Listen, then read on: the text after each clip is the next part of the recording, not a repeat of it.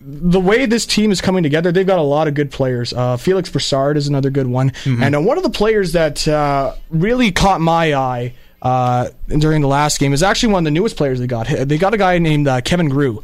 And uh, Grew was a guy who actually played for the Ottawa 67s and was on one of their top lines. And uh, he came out in a big way for this team uh, last game with a goal and assist in his first game.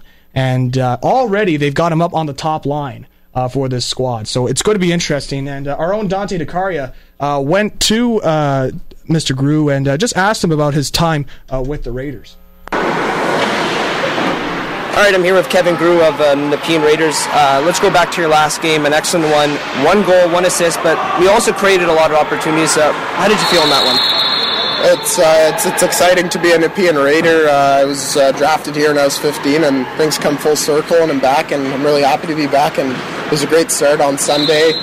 Getting on board uh, early is definitely going to help with my confidence, and uh, we have a great group of guys here. So going forward, I feel really good.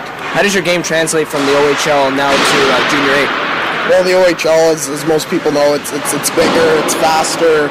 The fans, just everything's a little crazier up there. And I, I've played junior BA and OHL, so I understand how all three leagues, uh, how the pace is, and uh, all it is is just uh, adapting to the reads and the speed, and, and getting getting along with your teammates, and that's about it. So you, you mentioned that you go to Algonquin, now you're playing Junior A. I mean, was this your first option, of course? Because I know that you had uh, been acquired by a couple other teams, and uh, I mean, how did you get over here? Uh, well, after major junior didn't work out, I uh, I uh, took it upon myself to make uh, education a priority, and uh, so I planned it out so I do two years of college and my last two years of junior, and uh, that only being possible for playing with, with teams close to my home, and and uh, I'm very thankful that Pembroke and Gloucester were able to help me out and get me to the Nepean, a team that's really good and right down the road from Algonquin, so I'm extremely happy everything worked out. So now that you're here, what, what are you? Obviously, you had you had been drafted by them before, but last year a little bit of a down year. Now you come here with a new atmosphere. How does how, what's the team thinking right now uh, going into this season? I know that Darcy had done a lot of changes. I've, although you've only been here about one game, what have you seen the difference from past years? Well, uh, I've I've been impressed uh, top to bottom with what Randy and, and Darcy uh, have shown me and introduced me to the uh, the Raiders program, and uh, it's a young team, but as Darcy says, we have it, and by it we mean there's it's something special going on. There's chemistry, there's gelling. Everybody's buying into the systems and the program, and uh, we're top of our division right now, so keeping that going, and uh, that's that's about it.